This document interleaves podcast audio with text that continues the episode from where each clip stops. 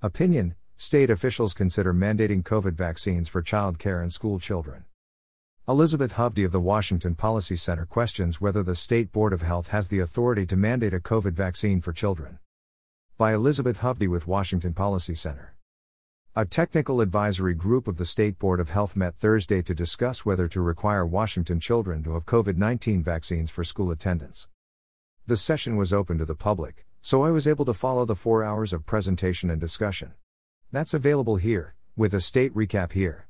Two more meetings are scheduled for February 17th and 24th. Starting at 9 a.m., agendas for those meetings will be posted on a meeting information page as soon as they become available. They're not there yet. The advisory group is helping the State Board of Health consider whether to add COVID 19 to the list of vaccine preventable diseases for children under Chapter 246 to 105 of the Washington Administrative Code. That move is interesting in itself. COVID 19 is not a vaccine preventable disease, so it is not clear to me that the board has the authority to mandate a COVID vaccine for children. That puts the advisory group in an awkward position, as does being tasked with providing advice based on incomplete information about a vaccine that only some children have only recently had available to them. The entire advisory process seems set up to fail.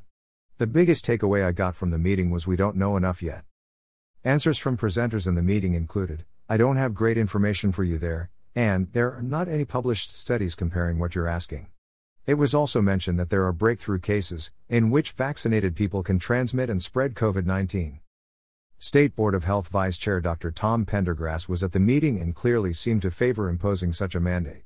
The advisory group's work Thursday, he said, reflects that we're believing that there is a rationale for trying to vaccinate school aged children.